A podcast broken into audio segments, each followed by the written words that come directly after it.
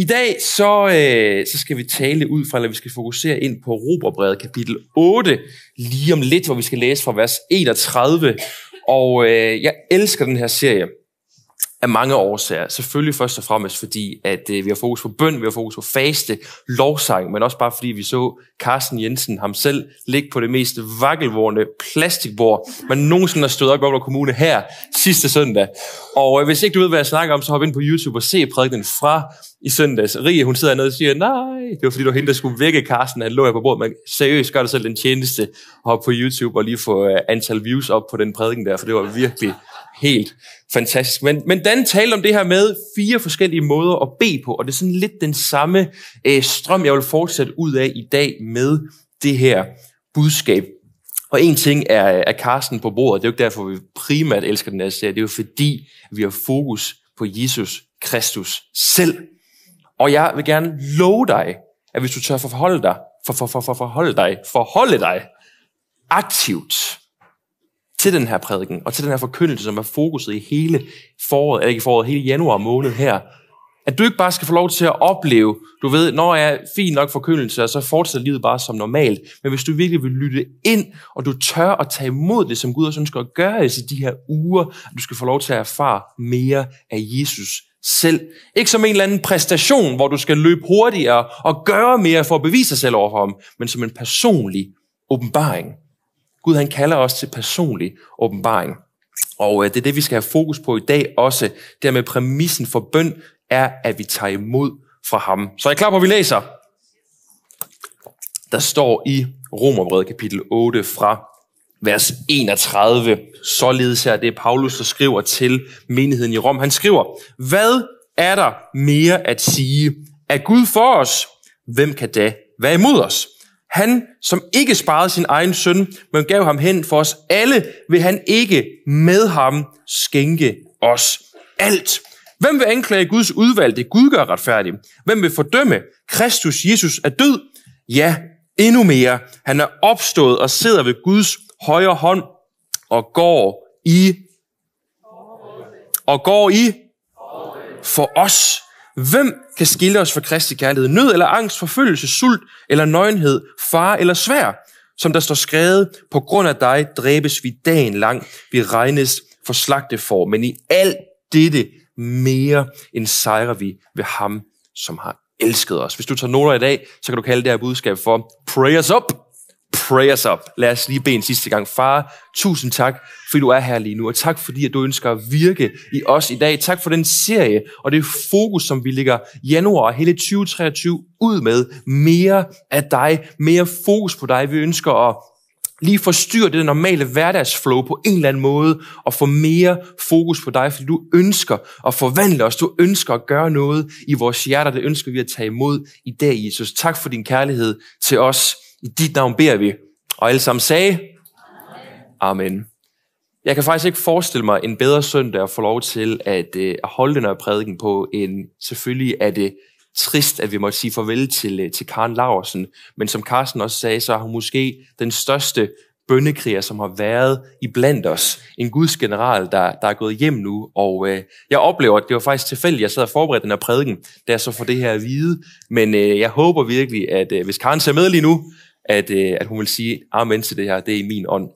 Det er mit, øh, mit håb for i dag. Men som jeg sagde, så er fokus lige nu, at præmissen for bøn, det er, at vi først og fremmest formår at tage imod. Jeg ved ikke med dig, men nogle gange, når man hører, øh, en, vi skal i gang med 21 dage med bøn for eksempel, at man kan begynde at, at guilt-trippe sig selv lidt, tænke, ah, jeg er, ikke, jeg er ikke helt nok god til at bede. Jeg er ikke helt lige så åndelig, jeg er ikke helt lige så frimodig som andre i kirken, så, så jeg føler måske ikke lige, at den her serie, den her sæson af, af menighedslivet, det virkelig er for mig. Jeg bliver bare lige på min stol, indtil de her 21 dage er gået, og så kan jeg ligesom være med igen. Nogle gange så kan vi begynde at, at slå os selv i hovedet, fordi vi ikke føler, at vi er gode nok til at bede.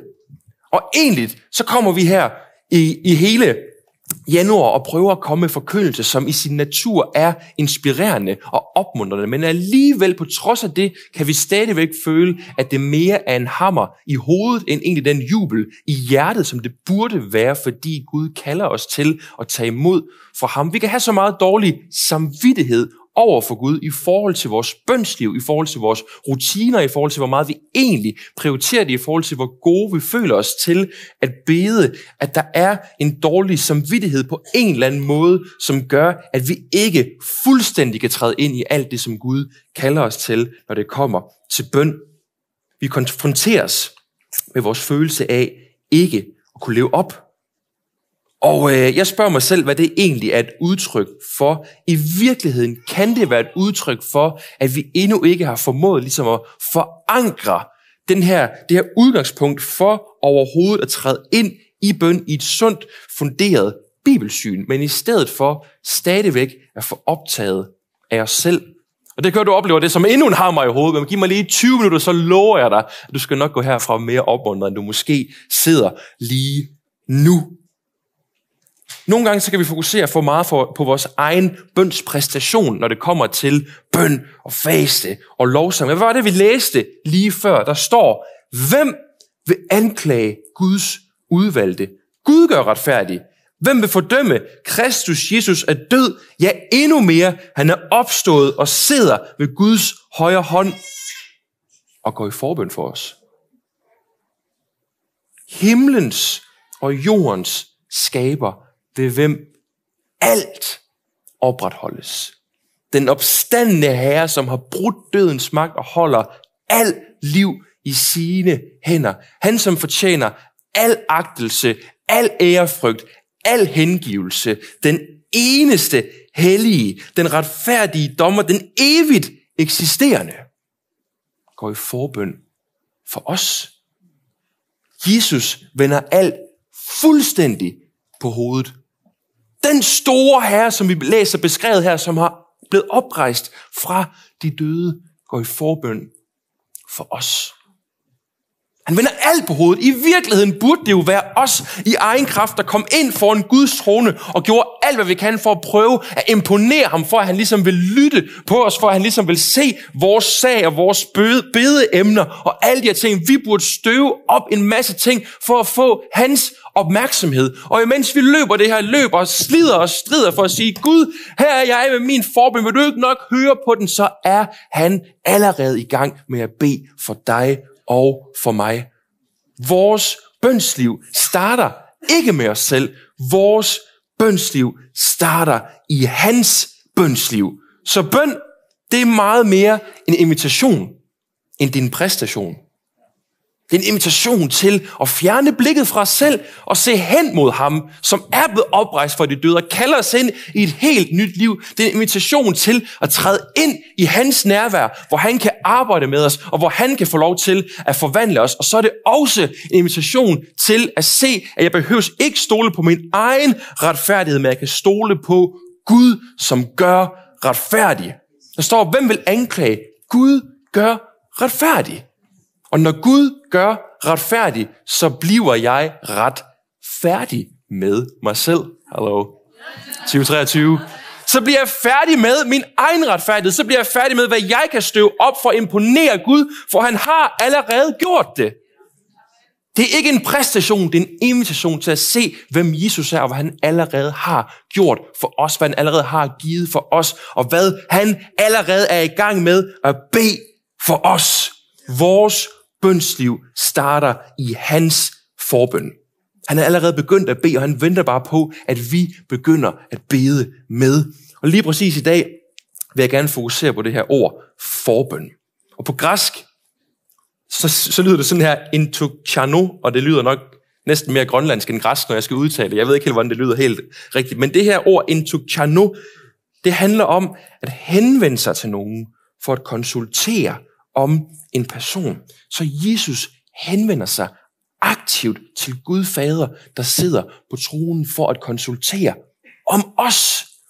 Han taler vores sag. Han støtter og assisterer os, og han ligesom kommer til nådens trone, og han præsenterer det, der tjener os.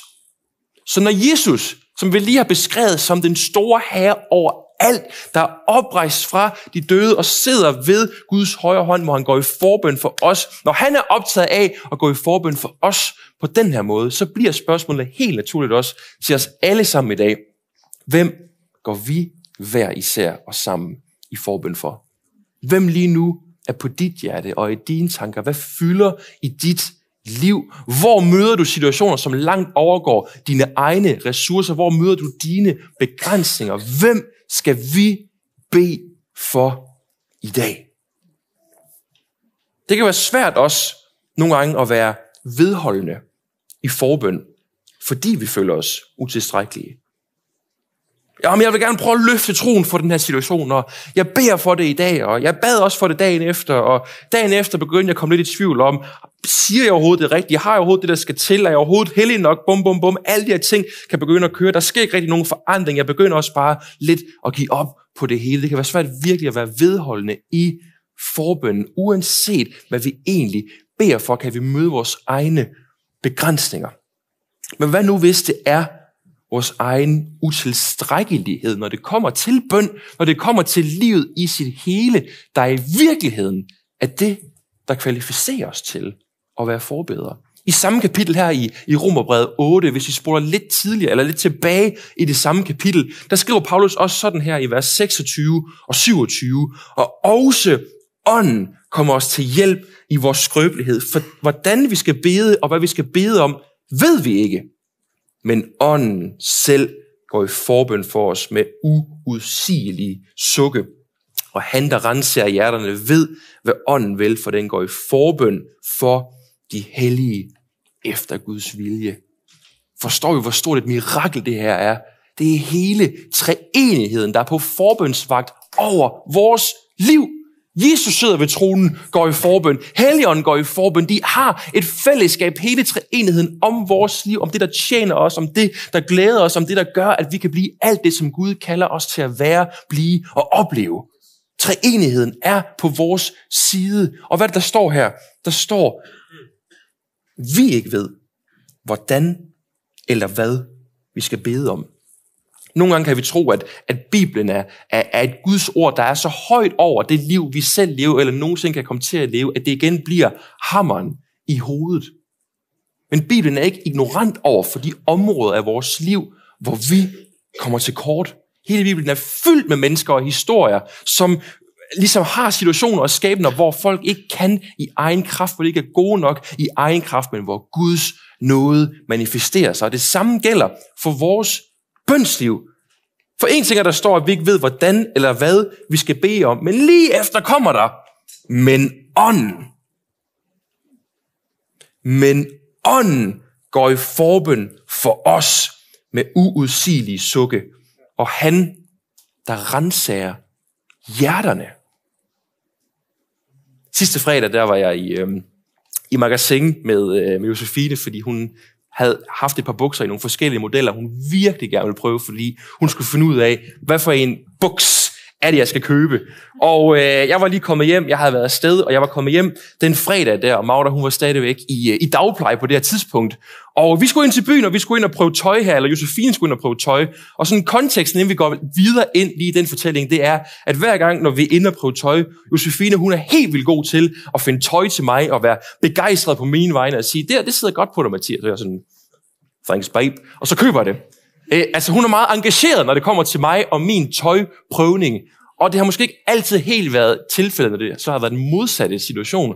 Så på et tidspunkt, så havde vi sådan en, en let, venlig, ægteskabelig samtale om, at hun godt kunne bruge lidt mere engagement fra min side, når vi var i prøverummet, i stedet for at jeg bare stod udenfor på den anden side af gardinen og var sådan lidt, hvor meget koster det? det er også super nederen. Så den her fredag, der skulle den virkelig have.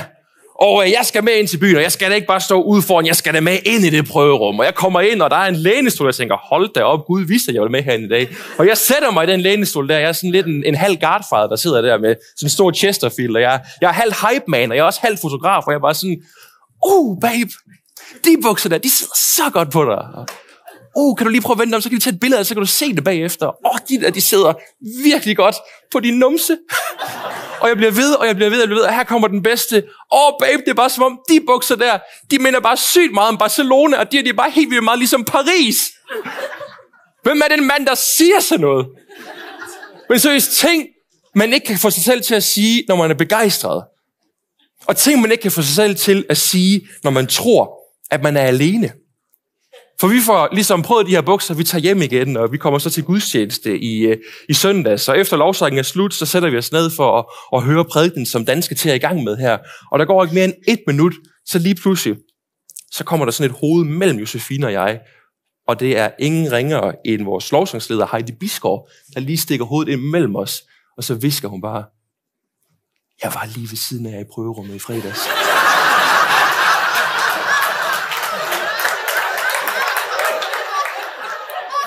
Og jeg skulle høre prædiken på YouTube bagefter, for jeg hørte overhovedet ikke efter den halve time, da jeg følte mig så nøgen og så afsløret.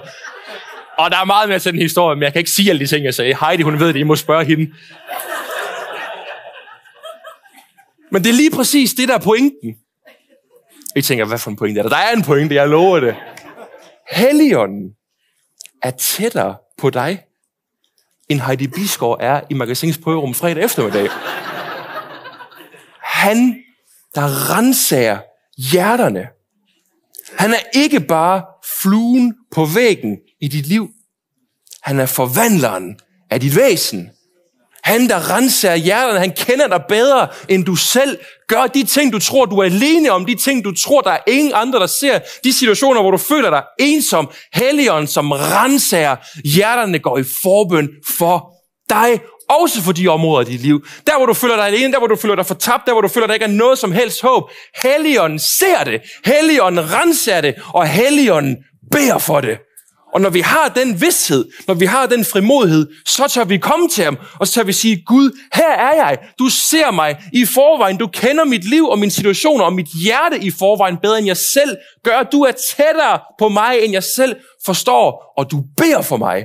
Derfor tør jeg give mig selv til dig. Derfor tør jeg gøre mig selv tilgængelig for dig, så du kan virke dit værk i mig. Vi læser, at det er Gud, der virker at ville, i jer at ville og at virke for hans gode vilje. Han virker i os. Han ser os. Han renser vores hjerter. Og når vi ser det, og når vi forstår det, så forstår vi også, at forbøn, det er ikke bare en eller anden liste, vi skal igennem. Nej, det er et helt liv, som vi træder ind i. Og når vi forstår det, så forstår vi også, at han vil tage os fra mekanik til modtagelse. At bøn først og fremmest handler om at tage imod det, som Gud allerede er i gang med at gøre. Og han vil tage os fra mekanik til mandat. At vi forstår, at når vi træder frem og beder, så er det med Guds autoritet. Uanset omstændighederne, uanset udfaldet, så beder vi med Guds autoritet ind i enhver situation og han vil tage os fra mekanik til magtdemonstration. Vi læser i Efeserbrevet, ham som formår med sin kraft og virker i os, at gøre langt ud over alt, hvad vi beder om eller forstår. Ham være ære i kirken og i Kristus Jesus, i alle slægtled, i evighedernes evighed. Amen. Amen.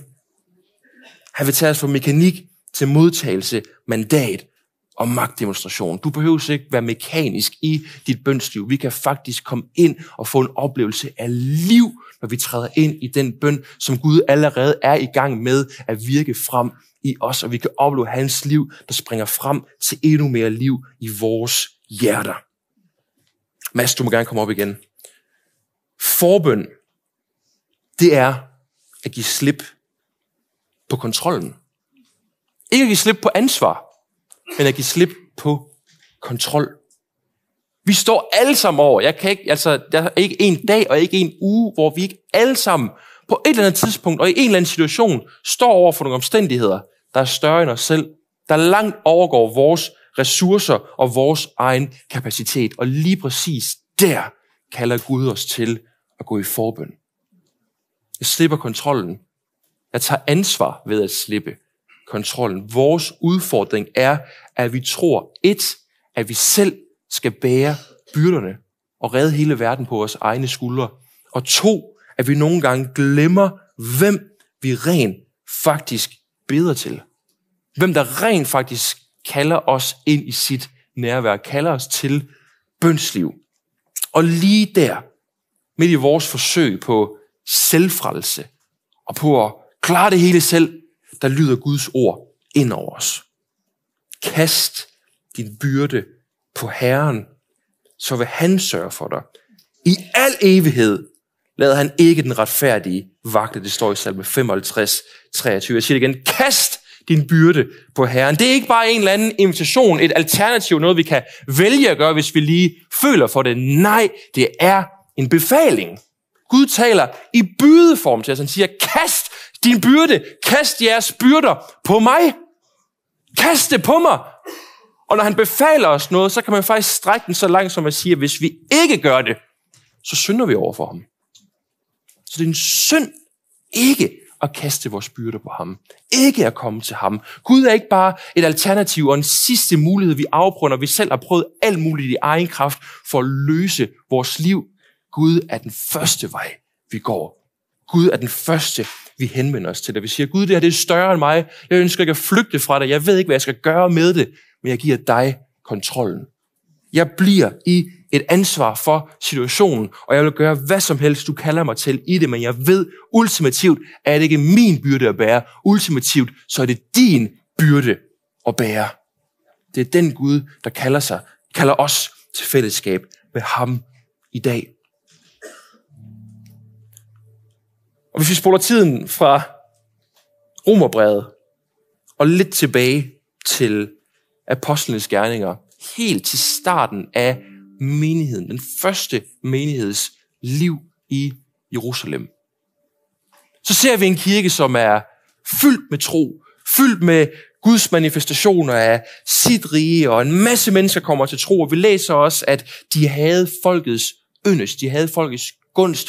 Byen var vilde med kirken, fordi kirken ikke bare eksisterede for sig selv, men for hele folket, for at hjælpe alle, for at være et sted for alle. De havde folkets yndest. Og så lige pludselig så kommer vi her til apostlenes gerninger i kapitel 12, hvor vi læser fra vers 1 til 5, at der sker et skifte i stemningen. Alexander må gerne spænde op bag mig, så står der sådan her, ved den tid lagde kong Herodes hånd på nogen fra menigheden for at mishandle dem. Og Johannes bror Jakob lod han henrette med svær. Da han så, at det var jøderne til pas, gik han videre og lod også Peter anholde. Hele menighedens leder, Peter.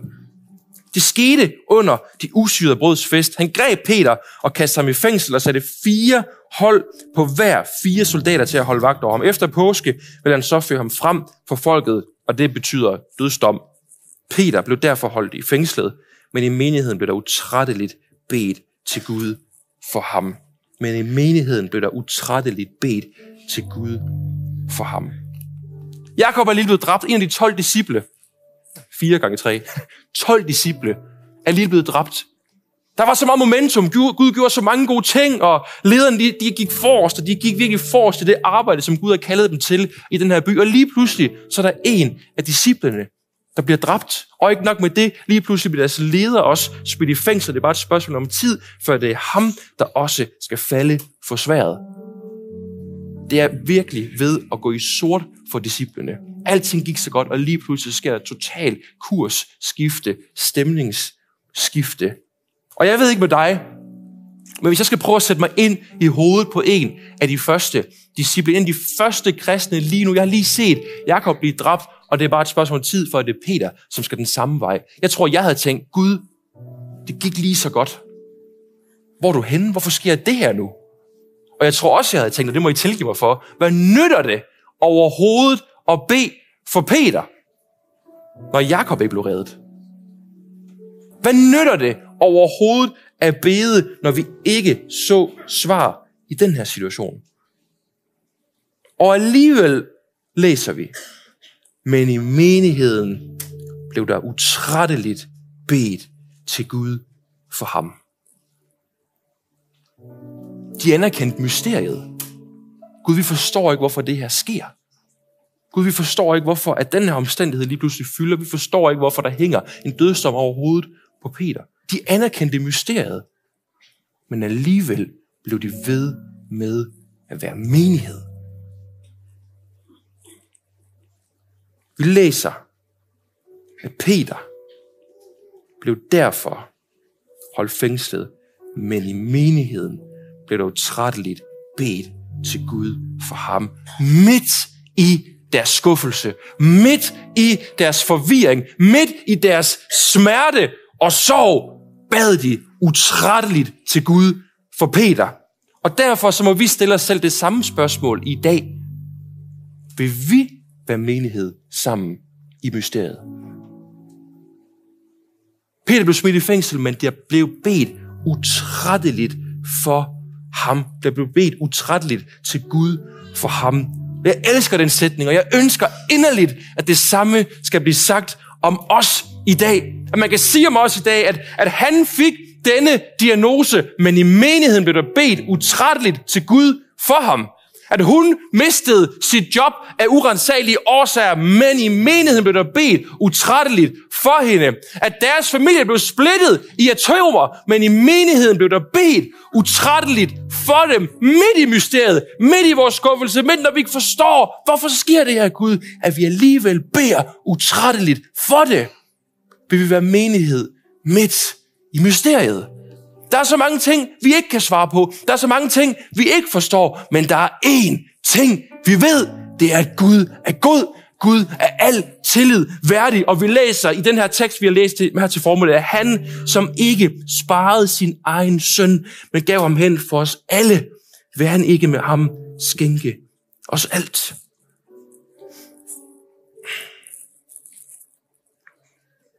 Det er det mentale billede, vi skal have når vi henvender os til Gud, når vi står midt i ting, vi ikke forstår, at han er ikke en, en kynisk skakspiller over vores liv. Han er ikke distanceret på nogen måde.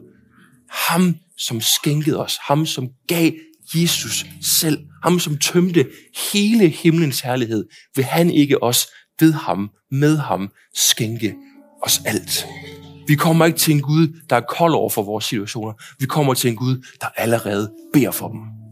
Det er den Jesus, vi tilbeder. Det er den Jesus, vi følger efter. Det er den Jesus, vi løfter op sammen med. Det er den Jesus, vi henvender os til hver evig eneste dag. Der er mange ting, vi ikke forstår, men vi ved, at Gud er god, og der er ikke én bøn, han ikke hører. Der er ikke én bøn, han ikke allerede selv er i gang med at bede. Skal vi ikke rejse os op lige nu?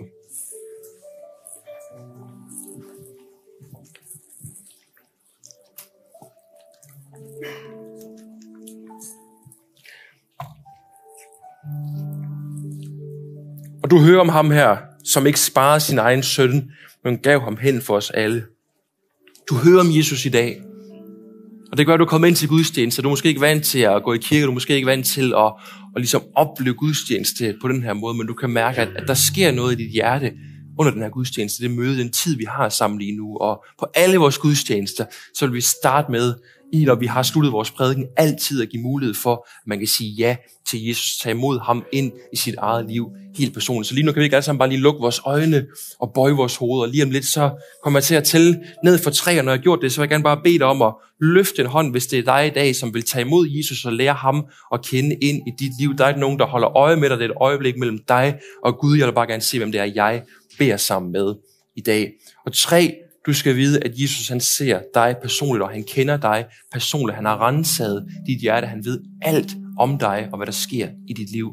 Og to, der er ingenting i din fortid, der kan skille dig fra den fremtid, som han kalder dig ind til i dag. Og et, hvis det er dig i dag, som vil tage imod Jesus ind i dit liv, vil du så ikke bare løfte din hånd lige nu, så jeg kan se, hvem det er, jeg beder sammen med. Det kan også være, at du sidder på stream lige nu og, og følger med på gudstjenesten, du også forbi den af bøn. Yes, jeg ser din hånd. Jeg ser din hånd. Fantastisk. Gud velsigne jer. Gud velsigne jer. Og hele Aalborg City kan jeg vil så ikke gentage den her bøn efter mig. Der er nogen, der beder den her bøn måske for første gang i dag. Kære Jesus, tak for din kærlighed til mig. Og tak for dit offer for mig. Du gav alt, for at jeg kunne lære dig at kende. Du gav alt for at frelse mig. Og fra i dag af er jeg Guds barn. Fra i dag af er jeg tilgivet. Fra i dag af vil jeg gå i dine planer for mit liv. Jeg elsker dig, Jesus. Og far, jeg vil sige dig de mennesker, som har taget den beslutning, de mennesker, som står herinde lige nu, som oplever, at du, Helion, du arbejder på deres hjerte. Tak, fordi de skal få lov til at opleve, at du allerede er i gang med at bede for dem, og du allerede har planer for deres liv, og de skal få lov til at opleve alt det, som du har for dem. Jeg vil sige dig hvert skridt af deres rejse sammen med dig. I dit navn, Jesus, beder vi. Amen. Kan vi give en kæmpe hånd til de mennesker, som lige har taget den beslutning i dag? Det er det største, man overhovedet kan gøre.